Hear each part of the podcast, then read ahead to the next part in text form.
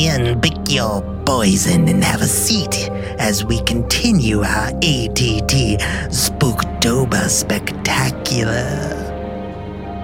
This week we've lined up a terrifying tale from Tennessee. In a quiet little town right in the middle of the Bible Belt, it is the last place you might think to find a series of demonic developments. A family was said to have run afoul of more than a few phantoms and experienced years of sinister supernatural suffering. The main spirit seemed to have it out for the family patriarch, especially. But almost the entire family seemed to suffer from this curse. The entire tale would culminate in a deadly encounter with what seemed to be a case of paranormal poisoning. This case file joined the Furious as they spend some time on the frightening farm where a president met a poltergeist in the Bell Witch. ハハハハ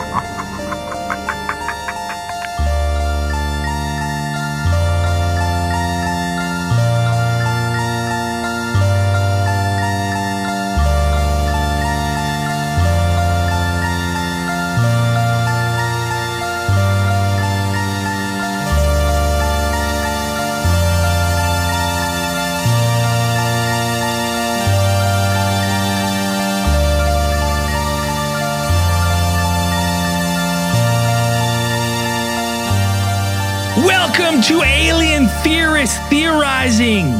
Case file 254. Uh, another spectacular Spooktober episode. I'm Braden. I'm Dan. And I'm Andrew. Uh Andrew buddy, it's it's your pick. Uh I'm up to play it here, boys. yeah, you My have to turn play what bat? you want to do. Spooktober. All right, all right. This one's a special one, boys. For my installment of Spooktober, I'm going to start with season three, episode 10 The Trickening. So now this is the 59th episode of DuckTales, which premiered on October 5th, 2020. Right. All right. Yeah. So it's Halloween night as Huey, Dewey, and Louie and Webby get ready to go out for, and collect candy. Now, Scrooge says that they have to leave the mansion as he never hands out candy. Instead, Sure. he leaves an empty bowl that says take one on it, implying for the treaters that to Oh, take that's one so fucking you run out of that's candy. fucking genius. It's genius. Yeah, That's that's guy really- didn't, hey, listen, Yeah. guy didn't get rich on fucking That's true. boys. You know. Right? Start with a nickel. Shine and shoes got a nickel. So Scrooge told them all to hell out, get ca- candy for themselves. Um, And for those of you, if you're falling behind, this is the new, like uh the new, the new age uh Duckburg. This Yeah, isn't this the is- old DuckTales. This is new DuckTales. Well, this is this is the fucking the reboot, basically. Yeah, se- Current season three of the reboot. Yeah, Believe it not, because uh, that October fifth, twenty twenty. Yeah, that's that's what I was saying. Yeah. So, anyways, he implies for the trick or treaters to take one, but there's nothing left. Genius. So Scrooge, of course, decides to head out and collect candy on his own. Right? Why not? Probably going to Yeah. resell them. Let's be honest here. Uh, which obviously kind of annoys Donald and Della. Do you guys know who Della is yet? You aware? Yeah, yeah. We talked about Della, I think, on the last DuckTales. Yeah. Who's Della? The sister, Whose sister? uh, Scrooge's sister. Is it Donald's sister? Donald's sister. Oh shit! close. You were close. You're better than you know. I was, I was, I was better than that. But Della's further annoyed when Donald tells her that they will head over to Launchpad's house instead, as she wanted to scare trick or treaters, and thinks Launchpad's house is too soft. Della's a big Halloween girl. Yeah. Thanks, Launchpad's house is too soft. It's Too soft for Halloween. She's not into it. That's a- You, see, you see that waddle? We know she's a big Halloween girl. Uh-huh. Huge Halloween girl. So, despite Huey's intricate planning on where to go for the night, Louie insists that they head to Hazel's house instead, a haunted house that rests outside Duckburg. Louie believes that it holds a lifetime supply of candy so that they will not have to trick or treat ever again. What? Why does it? What? What implies that that it holds a, a Well, Dan is probably for one. Dan is probably a gated community, so they're handing out full size chocolate bars. sure. Yeah. Okay. That yeah, makes no, sense. no, that's yeah. big. and they're Yeah, probably yeah. tightly Holds up, right? packed, right? Tightly packed because you want to hit the most amount of houses uh, real quick, right? You don't want to, you don't want these big acre plots where your neighbors are separated by, you know, big fence yards. You want, Even you gas. want, yeah, you want cookie cutter, you know.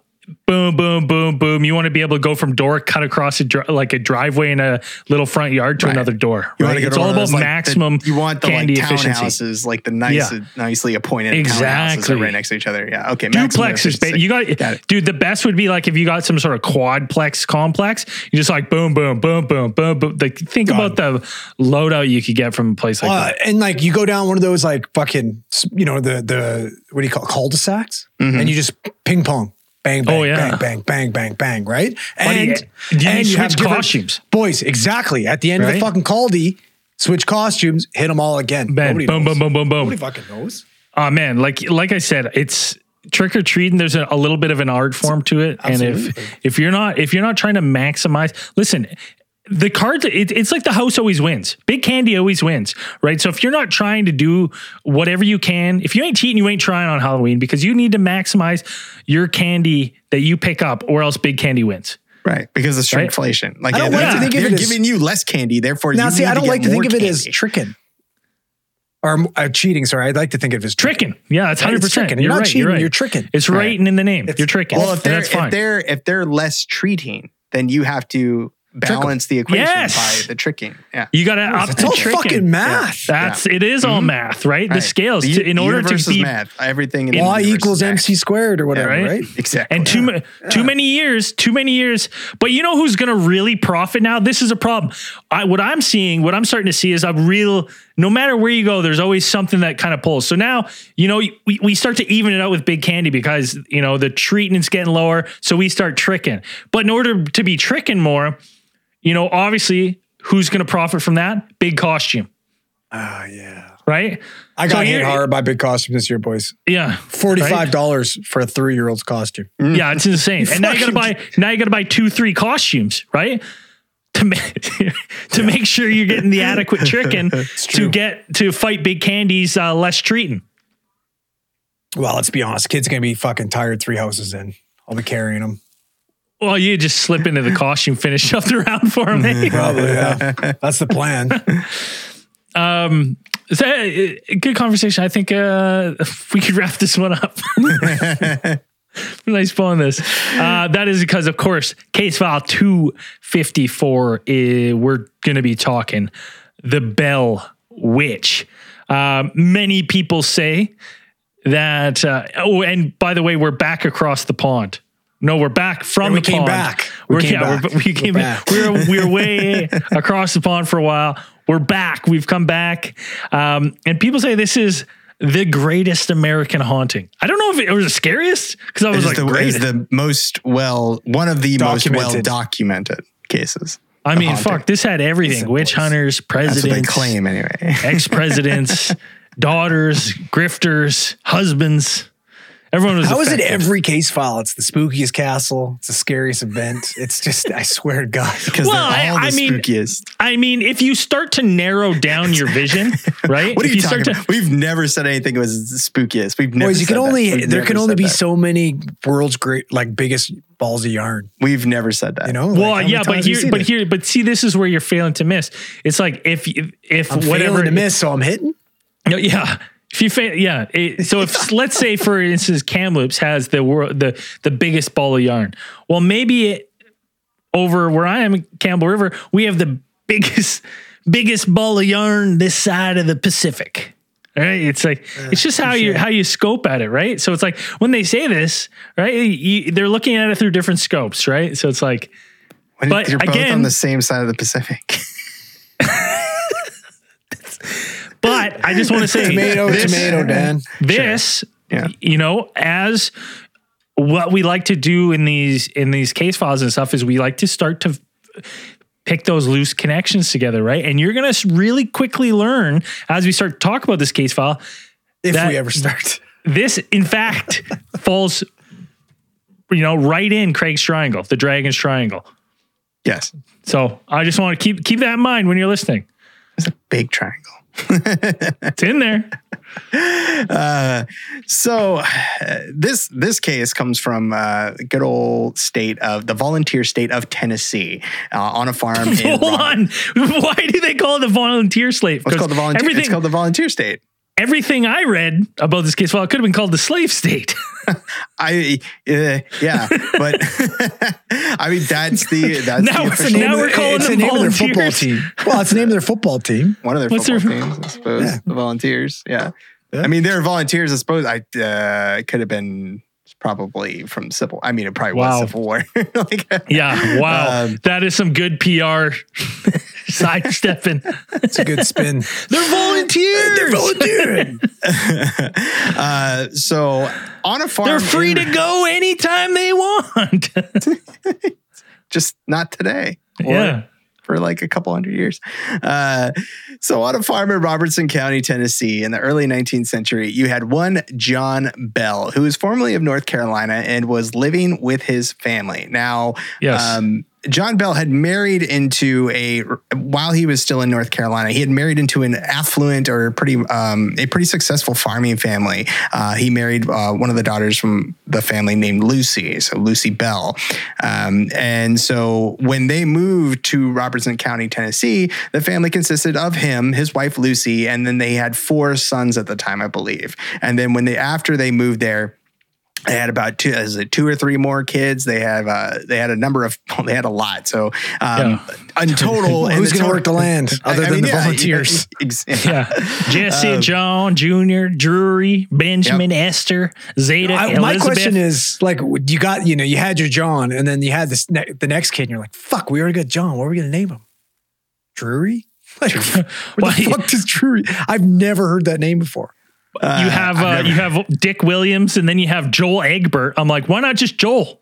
Why do you have to give him two names, Joel Egbert? Because he had a fucking, because he's so smart. They wanted to Yeah. call him fucking Egg. big old egghead. He was like, Let's Never, call him you never heard the word, you never heard the name Drury, but you've heard the name Zadok.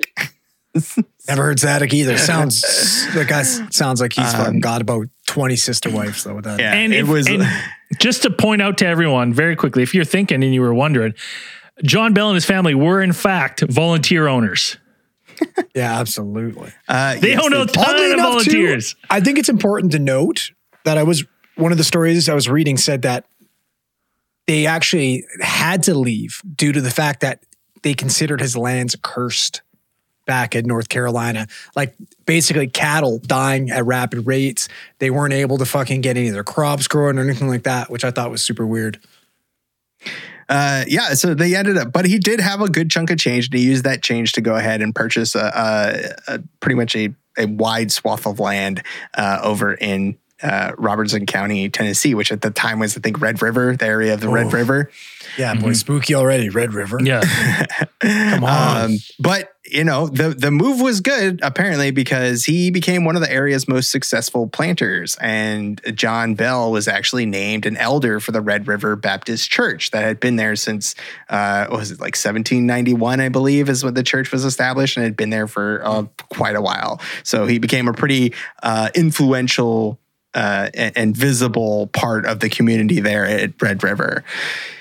Now, in the summer of 1817, you had the first appearance of these unusual disturbances that started surrounding the Bell family.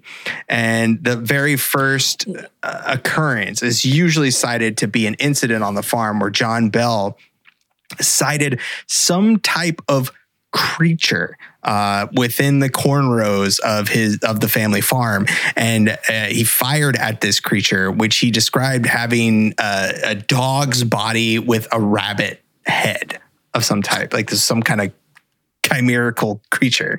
Uh, Do they not have fucking basset hounds in North Carolina? Like, is he that shocked fucking? Um, it was a dark black color. I mean, maybe it's just like the coloring, maybe it, it, it threw him off, or but it was something that he had never seen before. It was something that threw him into a bit of a, you know, threw him for a loop. But he he fired at this thing thinking it was some kind of uh, some kind of I don't know unusual creature that was just something he'd never seen before, and he took So- a shot at it, and it vanished. I don't know what it is, but kill it. uh, it's it's funny to hear the the story of the like because I did read it where it's like this is the first unusual disturbance. But then when I was kind of doing some other research, there was actually like some of the slaves that he owned were actually reporting stuff earlier and it seemed to be progressing. And what they were saying is like they were hearing like whispers in the woods at night and they were like what the hell? What the, what's that? What's going on? And then they would see ghost candles where it looked like someone was holding candle lights and then they would get more and it looked like they would approach to the property line and then they would just stop right and so this was getting reported and you know obviously uh, John Bell, you know, he he didn't really like like what they were telling him. Just get back to work, basically. you know, enough of this tomfoolery. Get back to volunteering. Get back to volunteering, uh, or else I'll volunteer my whip on you or something like that. And uh, so these things were getting reported by you know the slaves that he owned. They they were saying that like weird stuff was happening. Uh, they were feeling you know a weird presence and stuff. Uh, and this was starting to ex. It, it, seems like it was creeping from the outside of the properties, and then it started to work it in. And it, as the lights were kind of started to be seen more and more, that's when I read that John then he now sees something. So he this had been kind of like you know, he'd been hearing this, uh, the, something going on, and now he's seeing something. Yeah, and so uh, they weren't the only ones to see anything. Like shortly after the uh, uh the encounter with the the dog rabbit thing. Um, Why did you? Okay, did you guys think that maybe what's that cryptid? A jackalope? That's kind of what I was thinking it might be because it was described as like a, a dog with the head of a rabbit. Well, I was like, jackalope would have like antlers, It'd be like a oh, that's right, rabbit, that's right. So. um, uh, the other members of the family saw something as well. So you had his son Drury and uh, Elizabeth, who was known as Betsy, and we'll probably refer to her as Betsy uh, from here on. And they also began to see strange creatures near the property as well. Uh, Drury is reported to have seen some type of bird of extraordinary size, some large bird. And Betsy uh, said that she spotted a girl with a green dress swinging from the limb of an oak tree on the property. And now, the account I read when it says swinging, unfortunately, was from what I what I saw, it was swinging from a noose that was wrapped around its neck. Yeah, that's I read one of that too. Yeah. It wasn't. It wasn't. I didn't. What I read wasn't swinging in a swing. It was she was swinging all right though. Yeah, and there was like tears coming down her eyes, and like the significance. I guess the green of the dress was so vivid, and uh, I guess a lot of times the devil is always always associated with color green, and there's such thing as the devil's wench, which is a similar like a specter to this. And so, in that very the evening after, uh, immediately after John Bell had seen this dog-like creature, um, they would start. The family would start experiencing a number of strange occurrences at the house, their cabin that they had had on the property itself. So while John and his family were actually sitting down to dinner, they started to hear a lot of strange noises on the outside of the cabin. They described sounds of uh, like chains rattling, dragging along the boards on the outside porch. Jacob Marley. uh, they heard the uh, they heard this uh, you know scratching, banging, and even at one point, like John Bell and some of it, and a, a couple of his sons were reported to actually go out and try to catch whoever was doing this. They thought it was some type of prank or some type of joke, or somebody was out there what? Um, doing this. But when they got out there, nobody was to be seen and again this is this isn't like this all happened one night. This is continuous to the point where these things it, it's kind of building. Like it's they're hearing the bangs and then it's banging throughout the night. Then it's the scratching uh, and then it's per- more persistent. So, you know, over the course of a couple of nights. So now they're going out to be like, someone's doing this. Obviously, someone's fucking with us. We got to go check this, and nothing. Right? They're going out there with guns, pitchforks. Right? You know, I imagine they're doing the old Nicky Nicky Nine door where they're not really sleeping. They're just waiting. Right? Kick open the door, like ah, gotcha, fucker. and then there's no one. Well, and a lot of times too, like so. I know we're going to mention this person in a bit, and I, I feel like it's important maybe to bring it up now. The fact that they actually like they lived very rurally. They didn't really have. It was very far away from the city centers. Like a lot mm-hmm. of the mm-hmm. reasons we're going to get into it, like you know, they had a lot of people come travel to experience whatever they've you know we're going to talk about. You know, and they had to stay overnight because they had to travel to this place. Yeah, but they did have one neighbor, and the neighbor's name was Kate Batts.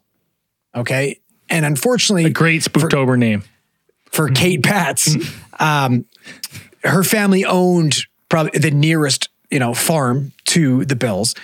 And her husband, who was the primary, you know, worker of the farm, ended up having an accident where a tree, he was following a tree and it fell backwards on him, broke both his legs and left it, rendered both his legs use, useless. So they fell in really hard times. So I guess Kate kind of brokered this deal with uh, with John Bell because they're on hard times. They can't really afford to work their lands. Um, and they're like, listen, we're desperate. Is there anything you can do to help us out? So John, in turn, offered them one of his volunteers and a cash loan for a parcel of her unused land. Okay. But unfortunately, when they made this deal, John didn't really state the interest rate at what the loan was going to be paid back at. Okay. So later it was revealed when she had to make her first payment that this interest rate was fucking ridiculous. And there's no way she was going to ever be able to afford it. So she felt extremely slighted by John. By John, yeah. and we can we'll get into the rest of this later. But initially, when all these weird things started happening around the farm, the family initially thought that this was maybe, you know, Kate Batts and her, you know, her volunteers or whoever kind of being sent to the farm to fuck around and to scare them and just to cause mischief, right? Because at they owed time- money. be- Well, they they fucked him over, right? They Yeah. they they they slighted him, and she was a very vocal person in the community, basically saying like, um, calling John Bell a a user and you know he covets her land and he's you know he's a snake. So right away, like they didn't really go too crazy because they hear they started hearing all these noises, but there was already this public beef, and they kind of you know they were like, okay, it's not maybe not that big of a deal because it's probably these guys just trying to scare us. Mm-hmm. And so, yeah, and the the activity within the house, the paranormal activity started to kind of crescendo, or at least to get to a point where it kind of, uh, it, it not only was it outside the house, but it was inside the house Well, as well. Yeah, it's it like I said, it's it's creeping in, and that like it's everything. When you read this, it it does seem like a slow build, and this will get to one of my theories later on. But you know, it's it's on the edge of the property, it's being seen, then it's manifesting in things that can be seen by John, like these dogs and whatnot. Then it's clawing at the outside of the house. And now it's like escalating where it's like now it's inside. They're hearing scratching in the walls, on the bedpost. They think they're it's rats, Whoa. right? They don't know Boys, what boys, the fuck's Kate, going listen. on. One thing that we really got to touch on here that fucking made my skin crawl was it wasn't necessarily scratching on the bedpost, but gnawing. Yeah, I- They heard gnawing on the fucking bedposts. yeah. Could you imagine trying to sleep through that? Yeah, originally they thought it was rats, and so they they like tore apart the house apparently looking for rats, trying to find anything, but they couldn't find any animals or uh, pests or anything that would possibly be capable of making producing that the kind of sounds that they were they were hearing, um, and the the spirit as it kind of became known increased its activity and so to the point where it was actually uh, seemingly physically abusing uh, some members of the family apparently uh, joel and richard williams and especially betsy were the ones who got it kind of the worst of experiencing things like being, you know, feeling like they were being physically struck or pinched or having their hair pulled by this strange uh, poltergeist uh, entity of some type. Yeah. It it's yeah, and you know, they were like when they weren't in rooms, they were hearing like beds slide apart, and it's it's it's seemingly getting to the point where it's almost nonstop. Um, you know, they're even starting at this point, you know, they're hearing low sounds of like almost like faint unin like you're hearing someone whisper from another room, but you can't tell what they're saying. And the, some people they were reporting that like, like I, I think I hear something, but they weren't sure. Like it, it, it's really starting to escalate in the house.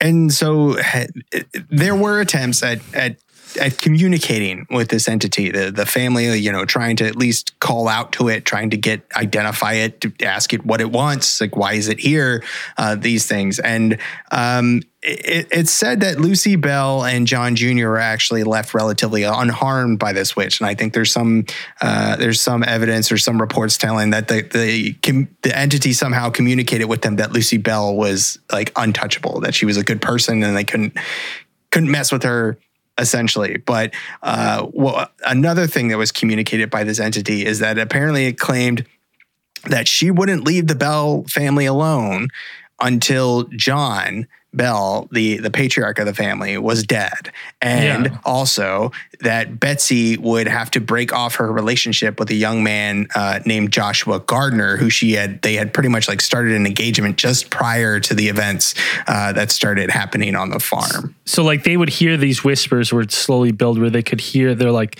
I, it sounds like someone's talking into the room and then it would they weren't sure what it was and then it would build to where it was like saying like john bell is a bad man he must die right like i'm going to kill him like it's and like honestly how many vo- at what point andrew do you move out of your house at that like on this Uh, escalating I series of- event boys, I heard non. I'm the fuck out of there.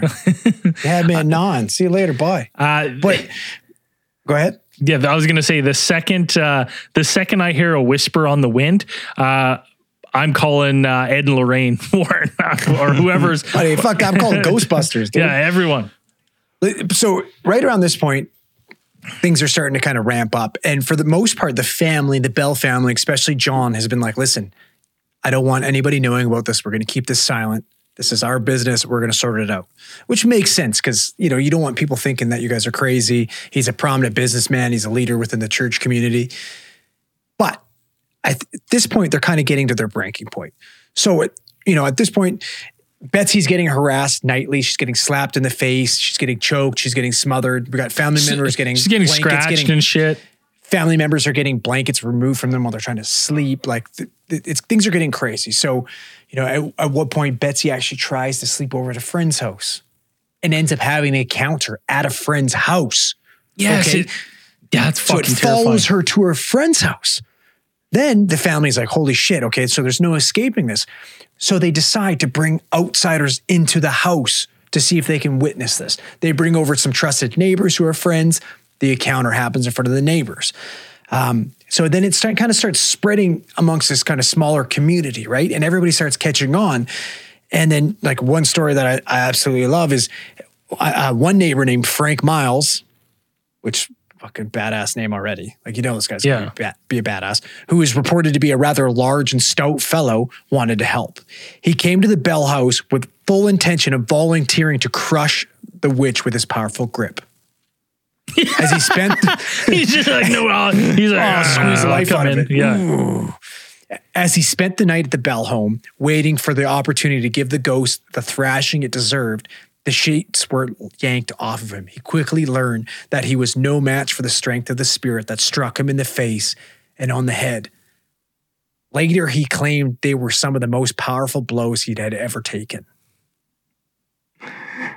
and like let's just go back to like Betsy.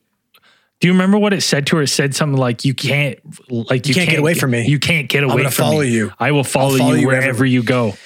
And I think it's important to, to, to note too at the beginning and then these initial encounters that they're having, this the the witch, his, the witch is initial like victim was Betsy. Everything was focused on Betsy, and it wasn't until a little later that it focused more so on John Bell. Initially, Yeah. it was all Betsy.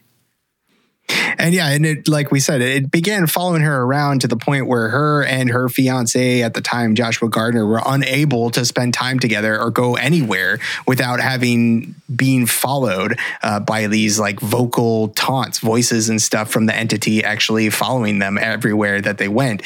And it became so bad that on Easter Monday of 1821, Betsy met with Joshua uh, at the river near the near their home and had called off the engagement.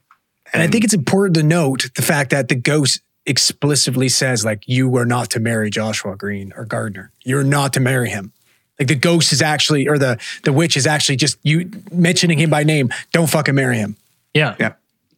it, it's it's it's very Okay, interesting because uh, it, it made me kind of think that when I like when this was when you first read this, I like one of the things I kind of thought was that per, perhaps this is um, someone playing practicing witchcraft, but someone like uh, another suitor of Joshua Gardner. Of someone who like was really infatuated with him and was jealous of Betsy, right? And Yeah, so potentially. and then starts to go after the family. And or so maybe I- somebody that's infatuated with Betsy.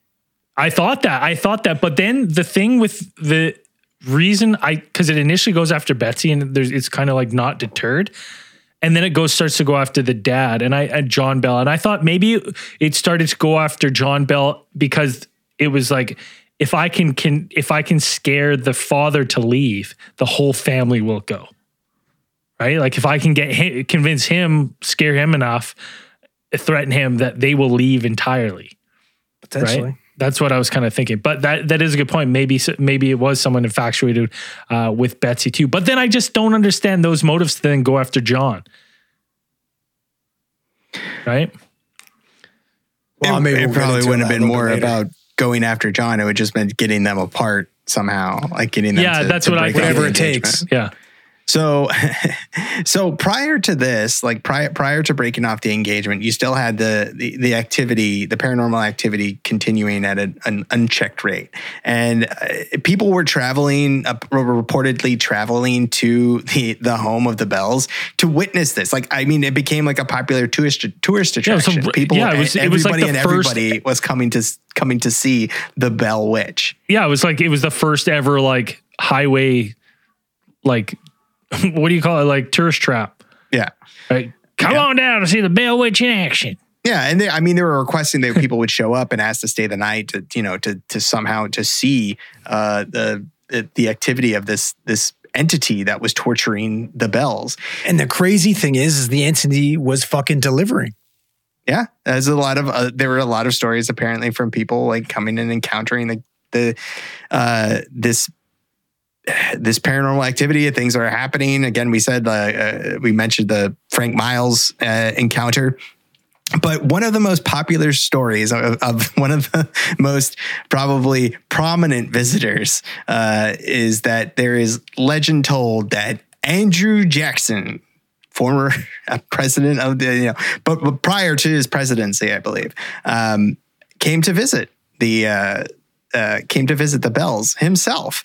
Uh, Jackson was actually a major general in 1819, and he actually visited the Bell family home after hearing stories uh, from the elder Bell sons who served with him about uh, it, this would be John Jr., uh, Drury, and Jesse, who all served under the, uh, Jackson's command during the Battle of New Orleans in 1815. And he had heard stories about this, the activity that was going on. So he decided to take a couple of his men and go and visit the Bells and see this, uh, see this fantastic uh, performance for himself. Well, they were like they were not only going to witness the ghost, but he thought that maybe some of his men might be able to help because one of the men that traveled with him was a self-proclaimed witch hunter, and he was, you know, allegedly bragging to the men like, "We have nothing to fear because I have silver bullets." And if that witch even shows herself, I'll put her down. Van Helsing himself. man. like I've done to many witches before, and I am eager to do it again with my silver. to be fair, back then witches were just fucking normal women that were probably shot with normal bullets. So yes, Yeah, yeah, yes, yes, yes, horrible. yes. Uh, let's just say there's a couple characters that we'll have to talk about in this story who they were like, should we kill her just in case? yeah, Because you know, after a while, they were just like, should we burn all the women? Would that help? One of them's a witch, um, but it, it, so he, you know, he he traveled with people that were thinking that they could maybe help out this situation, and it, it, they didn't even make it to you know the property. Uh, they just had the intent to go to the property when they started, you know, getting some of the effects of the witch. paranormally activated. So uh, once they actually arrived at the property, the very edge of the property, apparently the uh, the company of men that were with Jackson, their horses suddenly stopped and apparently couldn't be urged any farther. They couldn't push them. They couldn't get them to move. The horses were hesitant to move any uh, some, further. s- Some of the w- reports I read too is like the wheels were inexplicably like locked, like as if they were like brakes all of a sudden on these f- wooden wagons. And I mean, I heard they went to like horrid lengths to get these horses to move too. Yeah, like obscene fucking animal abuse to try Yeah. and get these motivate these horses to move, and they would not move. And Jackson is said to have proclaimed uh, something along the lines of, By the eternal boys, that must be the Bell Witch. And then immediately following this, apparently there was a unknown female voice that called out to the men and told them, gave them permission to continue on and proceed to the house, but that she would visit with them later. And then with this, the horses, unbidden, like after all of this thing, they just Started forward, going. just started going forward towards the towards the bell cabin. Now that witch, the witch hunter we started talking about, takes it upon because he, you know, he's everyone's looking at him, right? They're like, oh, what, you know, you're you're the witch guy, right? I mean, you're the witch I wonder tamer. if the I wonder if this witch this witch hunter's last name's Miles too. He's coming to avenge his brother, yeah. Well, he starts. he Fred starts, Miles. He Took on my brother Frank.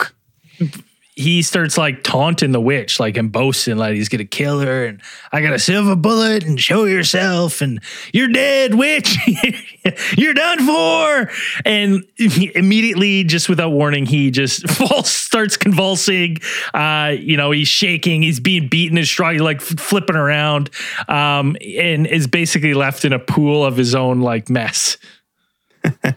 Uh, yes, and then he's also apparently picking up, picked up, and then sent flying headfirst out the door as if somebody had picked him up like Mo style and just chucked him out the door. Uh, Gave him the old Uncle Phil. Yeah. Jazzy Jeff. Yep. Yeah. So, uh, and then the men are reported to have said that they hear the same female voice, uh, which they had heard earlier that day, and threatened that, that this voice threat was making threats to expose uh, and or torment another of their band, uh, who was apparently a fraud, uh, or you know, pose, is posing as a fraud. And so Jackson's men, Jackson's men apparently turned to their, you know, their general and were begging to leave uh, after witnessing the the power of the Bell Witch. Um, but Jackson, uh, the, the brave Major General, I mean, he was also a monster, but insisted on staying so that they could identify this second fraud that the witch was reported to have said. And then that's pretty much where he's, the he's like, oh, I like what she. He's like, oh, you know what? Let's let's hear her out. and uh, and so that's pretty much where the legend ends. Now, Well, one of the other like touch on is that is that like they left very early in the morning, like way before they were supposed to. Like the Bell family kind of got up and they were like, "Where'd they go?" like so, like there's a couple like differentiating reports of like how soon they left, but by all accounts, um, after they had seen the witch and had interacted with it, they left in a hurry. That's pretty uh, across the board. And supposedly, after Jackson had taken office, he was quoted in saying, I saw nothing, but I heard enough to commit, convince me that I would rather fight the British than deal with the torment of what they call the Bell Witch. He's like, it only took me five seconds to realize I never want to go to Tennessee again. no, thank you. So up until this point, the ghost has been, mm, I would say, relatively benign. Yes, people have been struck. Yes, people have been, but nobody has been seriously injured. But after this, the ghost encounter gets a little bit deadly. yeah, and it's it's seemingly like the more and more this spirit entity or witch is is you know interacted Ramping with, the stronger and the bolder it becomes. Uh, but we're gonna refill our beers. We'll be right back with more of the Bell Witch. Yeah, it looks like it. we're, we're back. So as we left things up, things are kind of starting to ramp up. And this is where the Bell family decided to maybe try and communicate back with the Bell Witch. Yeah. So at some point, they kind of came up with this idea, you know, to determine if maybe they could hear it or not. And they decided to use knocking. So they'd ask questions where numbers were involved, like things like how many persons are present, how many horses are in the bar, in the barn, how many miles to a certain place. So they asked these questions, and the answer would come in the form of knocks. Maybe later. It was it was at this time that John Bell and the children reported knocks being thrown at them in the evening as they returned from the field. The family also began experiencing the sensation of being slapped. So as of this point, they're actually getting a chance to communicate with the beast. The beast. So finally, when they got to the point where the, the Bell Witch was communicating back with them, they said, Who are you and what do you want? And the Bell Witch replied with, I am a spirit. I was once happy, but have been disturbed. Mm, that's fairly telling. Next, the witch said, I am the spirit of a person who is buried in the woods nearby. The grave has been disturbed. My bones have been disinterred and scattered, and one of my teeth is lost under the house, and I am here looking for that tooth. Supposedly, Drury and his friend Corbin Hall had opened an Indian grave and removed a jawbone. In the process, they had dropped a tooth from from the jawbone and had slid underneath the floorboard. So Listen, I'm not going to that crawl space. Fuck that. right, I'd rather So- move right, than go and find and, that. and that's not the only time they spoke with the Bell Witch. Other times, the Bell Witch, you know, told them that I am the spirit of an early immigrant who brought a large sum of money and buried my treasure for safekeeping until needed. In the meanwhile, I died without divulging the secret, and I have returned in the spirit for the purpose of making it known the hiding place. And I want Betsy Bell to have the money. So the witch convinced a group of the family members specified which family members, which I believe it was Drury, it was the Reverend, and that Hall kid, to go out and dig this hole in the property looking for the treasure. And both times, the, the witch would end up mocking the family members for going out and doing these tasks. Yeah. Right? Would fucking have a laugh at them, being like, "Hi, you guys are fucking, you guys are dummies. You dumb You're so gullible. Why would you go do that?" right?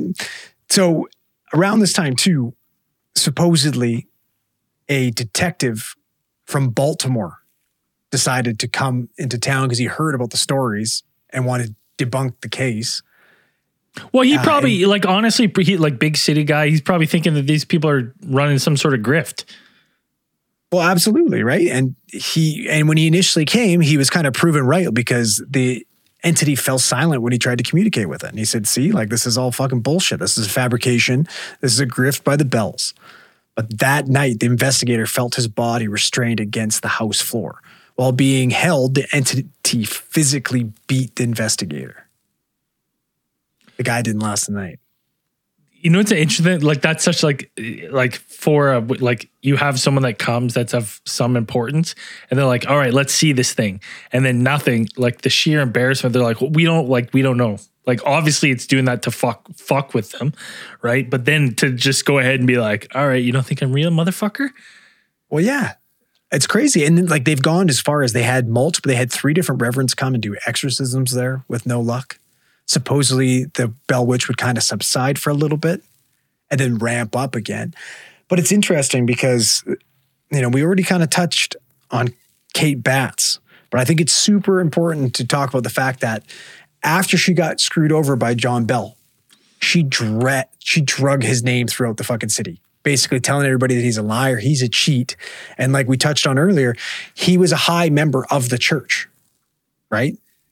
Well, unfortunately, the church heard what he did, and she was able to sh- to show proof, and he was actually excommunicated from the church for that. Really? Yeah. Okay. And you want to know something else extremely interesting about Kate Batts? Yeah. all this started taking place right around i believe it was 1871 or 1817 either or I'm 1871 1871 or 1817. Kate- sorry, summer of Oh, 1817. so 1817 you know uh, just give you a guess you know when kate bell died 1817 Ooh. Interesting. coincidence i think not boys it's Gotta be her. She's the witch, man. Apparently, she was always like, that's one thing. Like, she was super eccentric. People around town said she was super weird, super abrasive. She'd always do things like ask to borrow brass pens from other women. And I guess superstitious people believe that if you gave another woman a fucking, like, not just stitious people, superstitious. Yeah. If you gave them a fucking brass pen, they would have control over you Interesting. right? Like weird shit like that. So apparently she was into a little bit of the cult, a little bit witchy.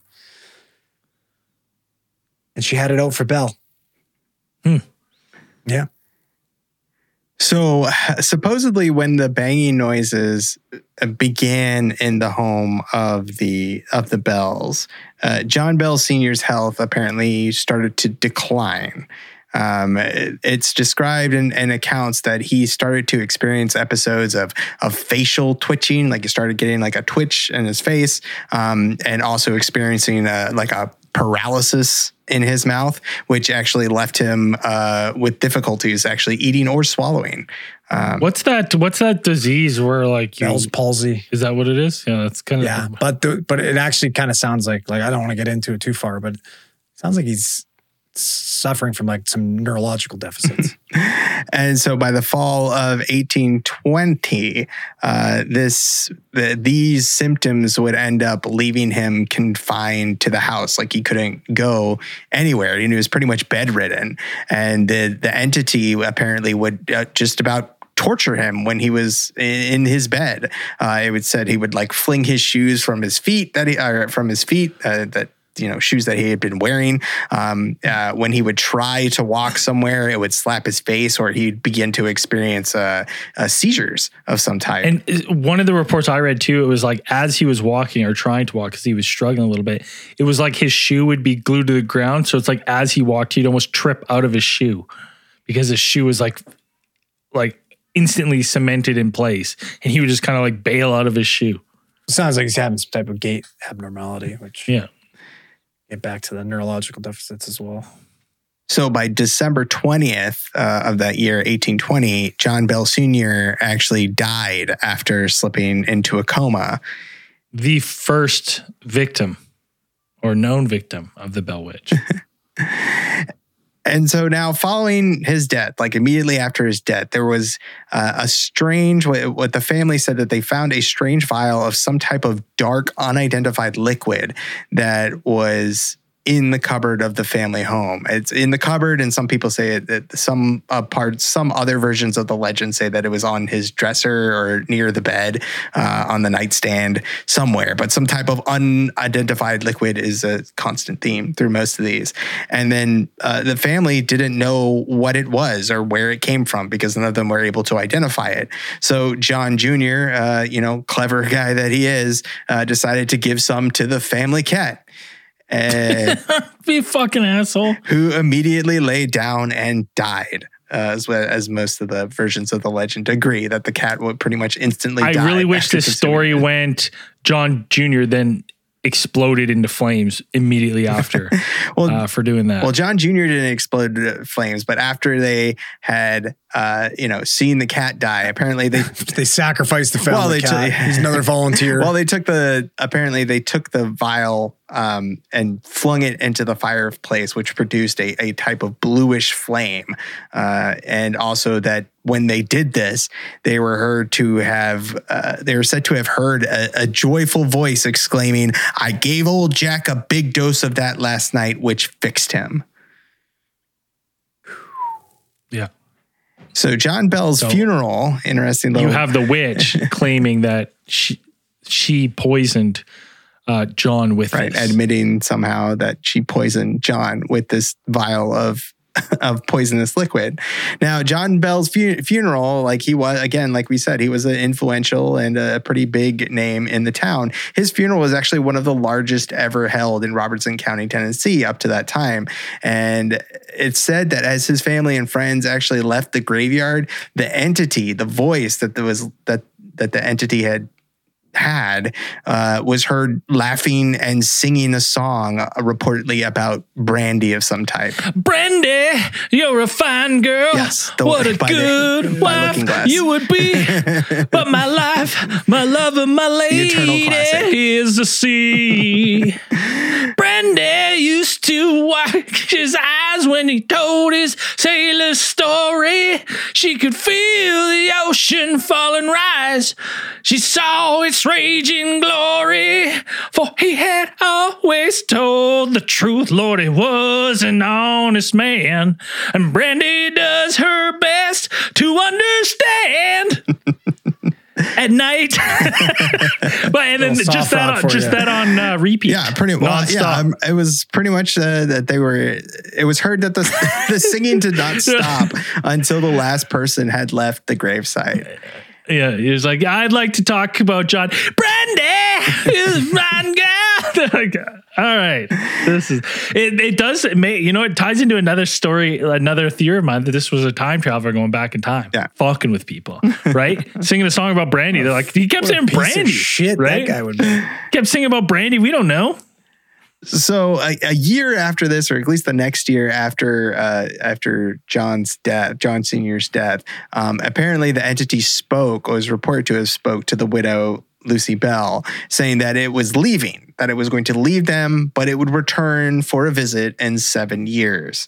And true to its word, in 1828, the entity apparently did return. Now, most of the activity is said to have centered around John Bell Jr., um, who said that they had a discussion with the entity that apparently uh, it- things, topics along the lines of the origin of life, Christianity, and the need for a mass. Why did you kill our fucking dad? Yeah. yeah, that and also the uh, need for a mass spiritual awakening uh, was those were the topics I guess that they were discussed. So with it's a this Christian murderous ghost. Is thing. what you're something. Well- like that, I guess.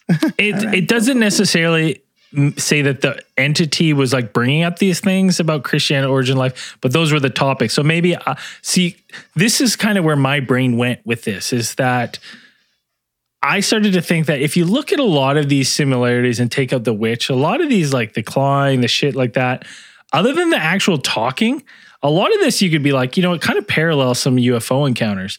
So part of me wondered that, you know, when it goes like, we will be leaving and it's, I will be leaving and I will return uh, at this time period. It's like, it's leaving and it's just jumping to 1828. So maybe for this entity, it's like, you know, like a second, and now now it's back. It is just checking in, like like we say with these abductee experiences, where they're they're going and they're seeing this entity, you know, 15, uh, 25, 40, you know, 50. Like maybe for this uh, UFO or alien species that they can just traverse time and space. That this is just a you know twenty minute checks, uh, and the whole the whole thing for them takes an hour and a half. Um, I kind of looked at this as something like that, and it was just now it's just picking his picking his brain kind of thing about like what they believe, but it doesn't really, you know, tie into like why they were so cruel.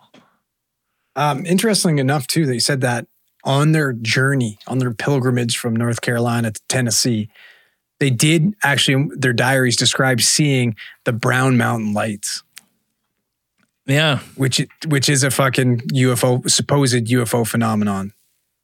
right. We talked about them on a confidential. I think we talked on a about it, yeah. confidential. Yeah, Yeah. So, and they were like, they've definitely witnessed seeing these. I wonder if they saw some that followed them.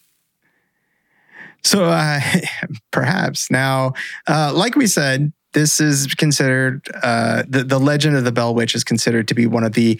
Uh, it usually earns the title the most documented hauntings in American history. Now, this would not have been possible without one uh, Martin V. Ingram, who, if we didn't have his notes and he hadn't published the, the, an actual book about the the haunting, we might have never heard about this, um, except for a couple maybe blurbs and, and local newspapers or things like this that probably never would have really reached the the public at large. So uh, Martin V. Ingram, his story is a little bit interesting as well. So apparently during the Civil War.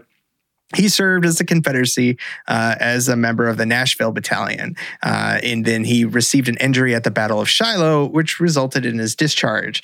So in, ni- in 1866, um, he started to begin a career in editing and publishing. And then he kind of got into the uh, the newspaper industry and, and stayed in there until 1881. So sometime, but after that, sometime between 1890 and 1892, Ingram is said to have traveled to Adams Station, which was originally the community known as Red River and Cedar Hill in Tennessee. So, Red River being the community of the Bells.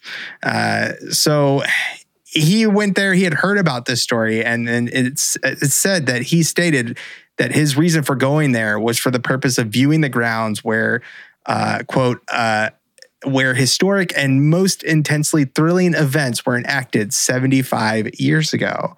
And he would go ahead and begin an entire investigation into the Bell Witch. And he would interview people, individuals who, who were living there and familiar with the phenomenon that had uh, occurred there uh, 75 years prior.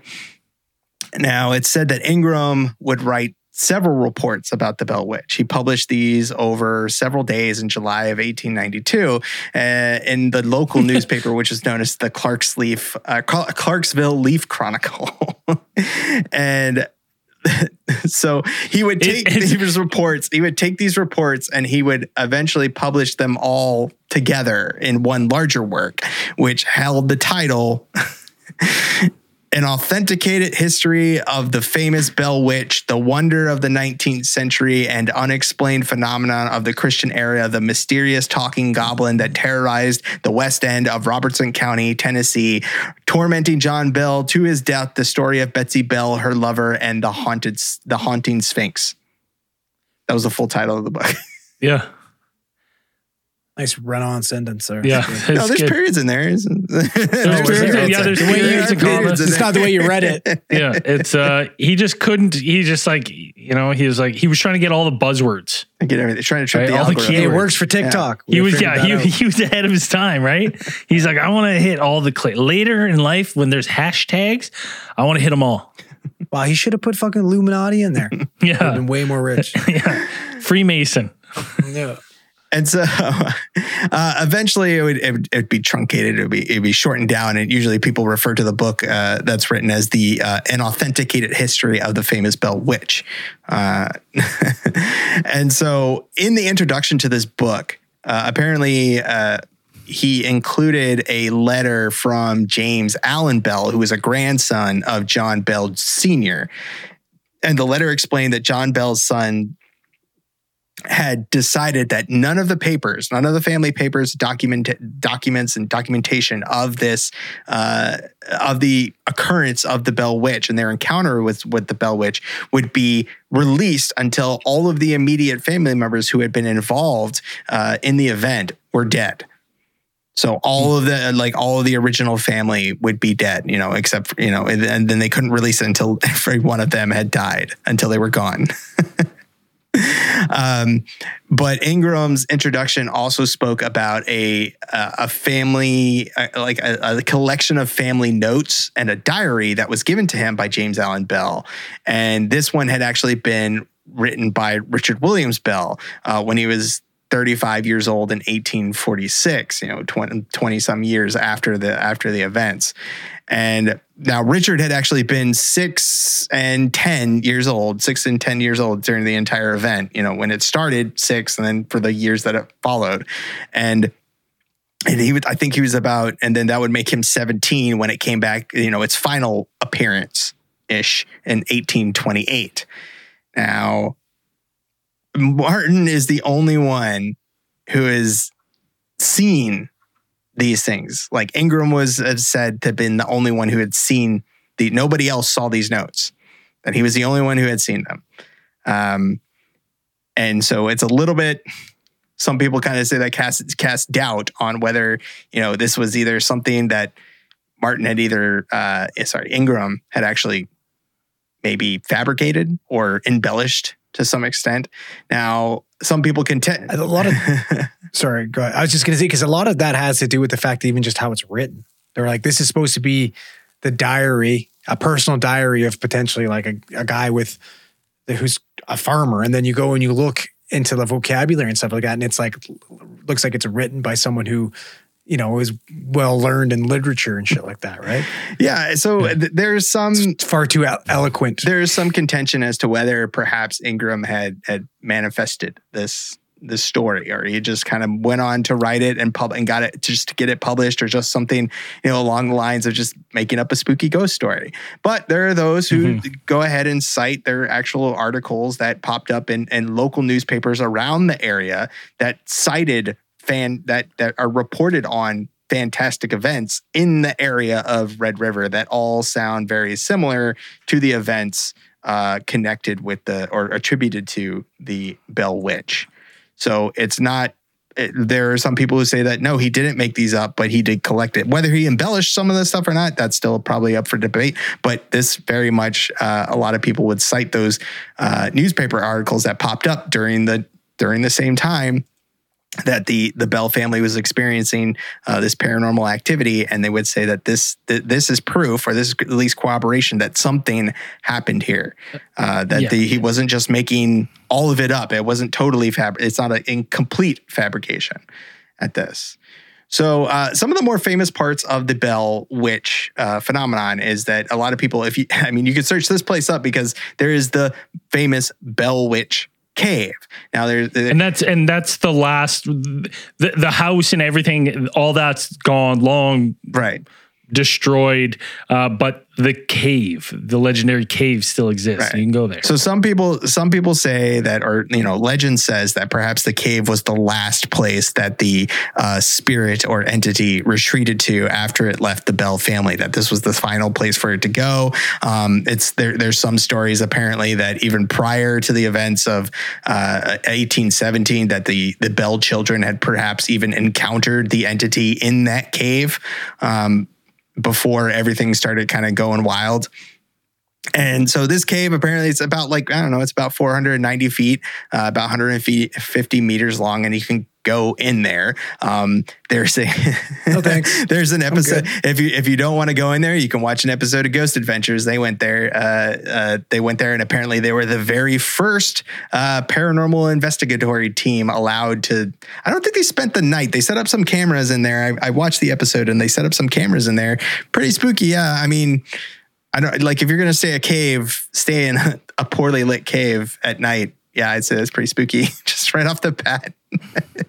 it's, a uh, it's an it's a it's a pretty good episode. I don't know. They go in there and you know they do the usual ghost adventure things, and um, you know it's interesting. But they do what they um uh, one interesting thing that they did is they experimented with infrasound. So uh, Zak Bagans, uh, in his uh, you know his experience, you know subject matter expertise of ghosts. Bilbo's great great Uh, nephew. you know, he is a uh, self-proclaimed channeler and and and uh, empath slash sensitive, whatever you want to call him. Um, Yeah. Master tracker. master tracker yeah Um, he- ghostographer Ghostographer. He is pretty sure, and him and his team are pretty sure that there is some type of portal uh, inside the Bell Witch Cave. That there's some type of portal, and they're Eh, pretty sure. they brought along one guy uh, who is I, he's, I don't think he's a regular member of the team. I've watched. I mean, I've watched a lot of fucking Ghost Adventures. And like, I'm pretty sure that guy's not a regular member of the team, but they brought him in, and his whole idea was to, uh, what they were going to do is they're going to experiment with infrasound. That they were going to, uh, they were going to produce that's the sound we can't hear right, right? the very low frequency Yeah, uh, vibrate uh, vibrational sounds uh, you know below most uh, human level of human hearing and they were going to produce a sound in order to get maybe some type of his whole theory was that they were going to produce some type of sympathetic vibration that would amplify and or uh, allow some communication or uh, you know support communication he was going to break the sound barrier between dimensions Um, that was his. That was their theory. They got it. So they set up a big old speaker, and they. I think the funny thing is, like, they did this whole experiment, right? And so they're all standing there, and they got these. They had they set up these lights, these like blinking lights, and they also set up the infrasound thing. And then they all started kind of feeling like these strange sensations. They all started feeling stuff, and then like they kind of ended up like a couple of them ended up feeling sick.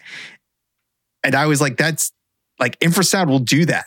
Like if you stand there for long enough and you have these low vibrations like going through your body, you're Like, gotta- you're gonna end up like my bowels. Like, you're gonna end up feeling sick because it's just like constant drone of like that that whatever that you can't feel it, but like your body Yeah. can. So I'm like, Yeah. so and but they you know they cited that as proof that they had somehow breached. the they they got the bell witch Um, there yeah Yeah. Um, I mean, they brought out their their little that that thing. They brought out the what the fuck that thing's called. I forget. Um, and it said apparently they said that it said Indian burial. That so you know they cited that as proof as. Indigenous. Oh, they say they said Indian. Fuckers. Come on, Bilbo. You should know better than that. Um, that's uh, and that's what they heard. All right. Best part of the fucking case file. Let's hear it, boys. Theories. I so what I think is if you remember Leap Castle, there was one spirit there called the Elemental, and the Elemental was said to only gain power and kind of provoke after being like recognized or or like um, interacted with. It seemingly would amp up, um, and I kind of wondered if this was something that was there, and the more it was kind of like the perfect storm because it was a spirit that lived in there, you know, whether an elemental by the druids or whoever summoned this thing or created it uh, for whatever reason uh, years and years ago um, before this happened. It was, you know, didn't have a lot of power, not a lot of interaction, but it's it started with the whispers in the trees, and then as um, you know, some of John Bell's volunteers uh, were noticing it, interacting with those whispers. Hello, right? It was kind of feeding upon that and feeding on the fair, fear, kind of growing in power, and then it, it was in the flames. yeah, it was emboldening it. So then you start to see it like start to come in more, right? Like with the ghost lights and stuff. Uh, and then you have like the apparitions of these dogs and uh, with the weird heads and stuff. Um, and then it's like as the family starting to get fear, everyone it's it's scratching on the houses and and doing that kind of stuff. And then it's inside like it just slowly starts to seem like it grows and grows and grows and grows and grows and grows uh, in power as it's uh, as this goes on until we get to the height where it, you know it seemingly kills John Bell. Right? It actually is making vocalizations that they understand. So I kind of thought it was something like that, something like the spirit that was in uh, the, Leap Castle, the Elemental, where it's like it's just as you provoke this thing more, interacted with it, the just more emboldened and powerful it got until it was, you know, it did what it came to do, and that was kill someone. And then once it did that, it kind of retreated. Again, the timing wise, I don't understand that. It's like, well, I'm going to leave. I'm going to peace out. I'm going to dip for seven years. I can now take my like a like a snake. It ate. It consumed John Bell. It killed him. And now it's like, peace. I'm going to sleep for seven years now. Peace out. Maybe I don't know. Hibernate. But that's kind of what I think. Andrew, what were you thinking? Let's go to Dan. Dan, Dan, what were you thinking? Yeah. Goes, Gomes? goes, Just a regular old ghost. Ghost. Nothing. Nothing else. Just ghost. Ghost. All right. Well I didn't see thought that out. on your I didn't see that on your notes, but I can hop into two. So there's there's two that kind of stand out. I think they're more the general public's go-tos. The first one was possibly arsenic poisoning. And one of the reasons they jumped to that is the fact that John Bell, before he died, was suffering from what looked to be neurological deficits. Yeah. So stroke-like symptoms, right? Which can usually those type of sym- symptoms are either from like a you know a, a hemorrhage or a blockage in your brain, or potentially poisoning due to heavy metals, and they can mimic the same symptoms. Um, and the, one interesting facts is that when they gave it to the cat, killed the cat right away, and then when they threw it in the fire, it burned blue, which arsenic does. Hmm. Right, and it was found in that strange cup. So people speculate that maybe he was being poisoned over a long period of time, possibly three months, small yeah. little yeah, bits here and there, and In the right? soup. and then he started, yeah, Right. or whatever, right? So there's that, and then there's another character that we didn't really talk about, which is a pretty fucking shady dude, and he goes by the name of Richard Powell. I don't Okay, like the Richard Dick, Powell. Dick Powell. Dick Powell was Betsy's teacher. Supposedly, although Powell was 11 years older than Betsy, he was madly in love with her and was visibly disappointed when he discovered that she was engaged to marry Joshua Gardner. He was also rumored to have knowledge of the occult, ventriloquism, and horticulture. Ventriloquism. With, the- ventriloquism, he's into it. with the, okay, oh, okay, I see what you're saying. Like and he's So what do we know about the bro what do we know witch. about the witch? What do we know about the witch? It hated John Bell. yeah, That was the main reason for its manifest, manifestation, supposedly. And it also claimed that it was going to follow old Jack, like it claimed it was going to follow Betsy, but it never did follow Jack. It only followed Betsy. It followed her to the neighbor's house. It followed her when she went to visit her sister. It followed her everywhere. yeah. Okay. It never provided a reason why it hated John Bell and it never provided a reason why Betsy shouldn't marry this guy. Not once No, the spirit knew all the secrets of the communities because it was known to go around and share gossip. It would share shit like the the daily sermon, who wasn't at church and whatnot. And one of the main figureheads of the community at the time was the teacher and who would be privy to all the information. Right. So it was well known that Powell had interests in Betsy beyond, you know, classroom stuff. And he would frequently visit her at her home to talk about school and her accomplishments and stuff like that. And apparently John Bell despised it. And he knew, he knew that this guy was interested in his 12 year old daughter. And he's like, at the fact that this man is 26 years old, he's way too old for my daughter. And it'll was be he 11 my- was it 11 year age gap that big then because i feel like they were marrying pretty young Uh, well, we, we can touch on that after this. But basically, John John Bell was noted saying, "Over my dead body, will you marry my daughter?" interesting Okay, so that right there gives you a reason to want John Bell dead. i just feel Right. like and i mean There's other reasons too, like Dick Powell. He was usually coming around to check on the family, see if everything's okay. The family, you know, everybody's visiting the family to see these manifestations, to be bear witness to it. You know who was never there during one of these events? dick powell Dick Powell. Well but how in because how would the ventriloquism work then because like basically when you say Well, I'm not ventriloquism I'm not I'm saying that's what he had knowledge and Maybe the fact that he's like he's hiding this whole time. He's the one that's doing the voices from another room, right? Mm-hmm. They don't know where he is. like he's hiding in the in the rafters or something maybe right but it, the- maybe i just feel like if he was ever there and you have someone he's just sitting like this he's like Uh, I'm It's just weird that- I think, There's yeah, a I think ghost there's like in ventriloquism in the sense that he knew how to throw his voice. Like he knew how to, oh he maybe didn't have to be. but and mimic maybe other voices. Well maybe like with the But- witchcraft and stuff he could do that from a distance right Well, yeah, and the fact that like, why else would this fucking witch not want her to marry this random Joshua Gardner dude? And then all of a sudden, like your main focus is Betsy, and then the dad says, "Well, over my dead body is this guy going to marry my daughter?" And now, oh, fucking John Bell's the number one victim. Yeah. And then you wanted, and now listen, you want to fucking put the nail in the coffin? What happens when John Bell dies? She breaks off her engagement to Gardner. Who does she end up marrying? dick powell Dick Powell. buddy this is a love story why we why we we should have been talking about this in uh, of february it's a valentine's day episode Well, I don't know. And then there's the other fucking horrid people kind of speculate that maybe Betsy suffered from dissociative identity disorder because she was experiencing massive childhood trauma due to possibly being molested by John. Yeah. I just the And- the Powell one just I don't know, man. Like maybe he was involved in some way, but it's just like the ventriloquist thing. I'm like, He's the only was one with motive. He, yeah, He's true. the only one for motive. Like, Yeah. Why else? but it's like, so then like maybe it's that, maybe it's this that he was like stalking and doing that kind of thing. How? and really fucking with them. But then it's like, and so that would mean like all of the rest of the story just kind of is uh is kind of Uh, exaggerated by game. It's Martin telephone Ingram. It, well, exactly. Like how long? Like how?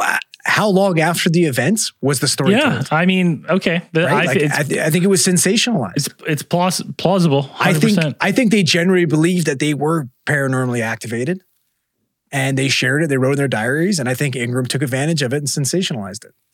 Yeah, I mean, But- his account is the reason why we still know it. So it it hundred percent. Let us know what you think. Is the Bell Witch real? If you go to the cave, are you going to um, walk into some infrasound portal? Uh, is or was it just a jealous lover who was uh, ventriloquisting his way into Scorned. s- killing her fa- Into her hearts, father? boys. He ended up one. He Yeah, won. He won. He got it. Yeah. Hey, who says like, listen, guys, if you're out there, you got a girl, you're trying to, you know, learn ventriloquism, start practicing, gets you girls. This this story proves it. Um, uh, before we move on, uh, we got some October merch lined up. We got a definitely a Spooktober lineup of merch. Uh, the first thing we have up, uh, can you guys see this? yeah. Yeah. Look at this Patreon design that we got. We got the I believe uh rocked out edition uh, with the the Webb telescope in the back. That's Patreon exclusive. Uh, if you want that, that's going to cost you probably sixteen bucks because it's at cost to our Patreon members. Um, we've got the I believe regular. We've got it on a sweater. We've got it on a cup. We got it on a mug. Uh, we got the Got Ouija. keychains, we got the Ouija shirt. hoodies. Uh, we've got another uh, design by uh, uh, Ty Halone, who did our whole uh, last month. This one's awesome. The Call of Cthulhu. Um, we've got, you know, the dare dare to say no to big candy, uh, the alien theorist monster mash uh, on a sweater. We got beanies. We got just theorize hat this month. Um, and we're gonna have a boy. couple. That's a fucking toque, bud. Yeah, you like that too? Look at that. That's a toque. right. That's a fucking two. Beanie. Why? It's Yeah, for the Americans because they buy Ah, more of a our stuff. a Um, fucking toque. so yeah, we got tons of stuff coming up. Um, now let's get back to uh, you know if you want to support us on Patreon, you get that, and also you get uh, a whole bunch of uh, other stuff, um, like um, you know hours and hours of our bonus content. Is that is it playing? Uh, Nope, not for us. Maybe for somebody else. Yeah, I know. It's playing Zeltron now. Okay, yeah, perfect. I got it. Got a first try. Uh, this month's Patreon supporters, uh, absolute beauties. We have Kyle, Asia, Asia, is Azayata. Definitely blew that. We got G Baller 22. We've got Tactical Platius. Street Kid named Zaire. And uh, that's all this week uh, for Patreon supporters. You want to be a Patreon supporter? Patreon.com slash Alien Theorist Podcast. And as, oh shit, how do What? I, we fucked up. How do we I fuck up? still music, no, I killed the music. I think it, I think the music's dead. Is the music dead? Music's dead We now. never heard it. Okay, well, you didn't, but the stream would. Theory of the week, baby. Uh, last week we we asked uh, if you would be so kind as to go uh, give our new show Sports Conspirator a listen and even shoot us uh, a five star review. And we had six absolute beauties uh, go out and do just that. They wrote us lovely uh, five star reviews, very thoughtful, each one of them. So we have Josh Attempt Art, that's Black Ground Pond. Jesse Ray 95, Ben as Billy Bob 123455. We got Maddie 1223569938, and we got G GeForce 951. Uh, all of them left us five star review reviews, so all of you are one sixth uh, theory of the week. Enjoy it. And uh, as we always say at the end of these things, keep those eyes on the skies.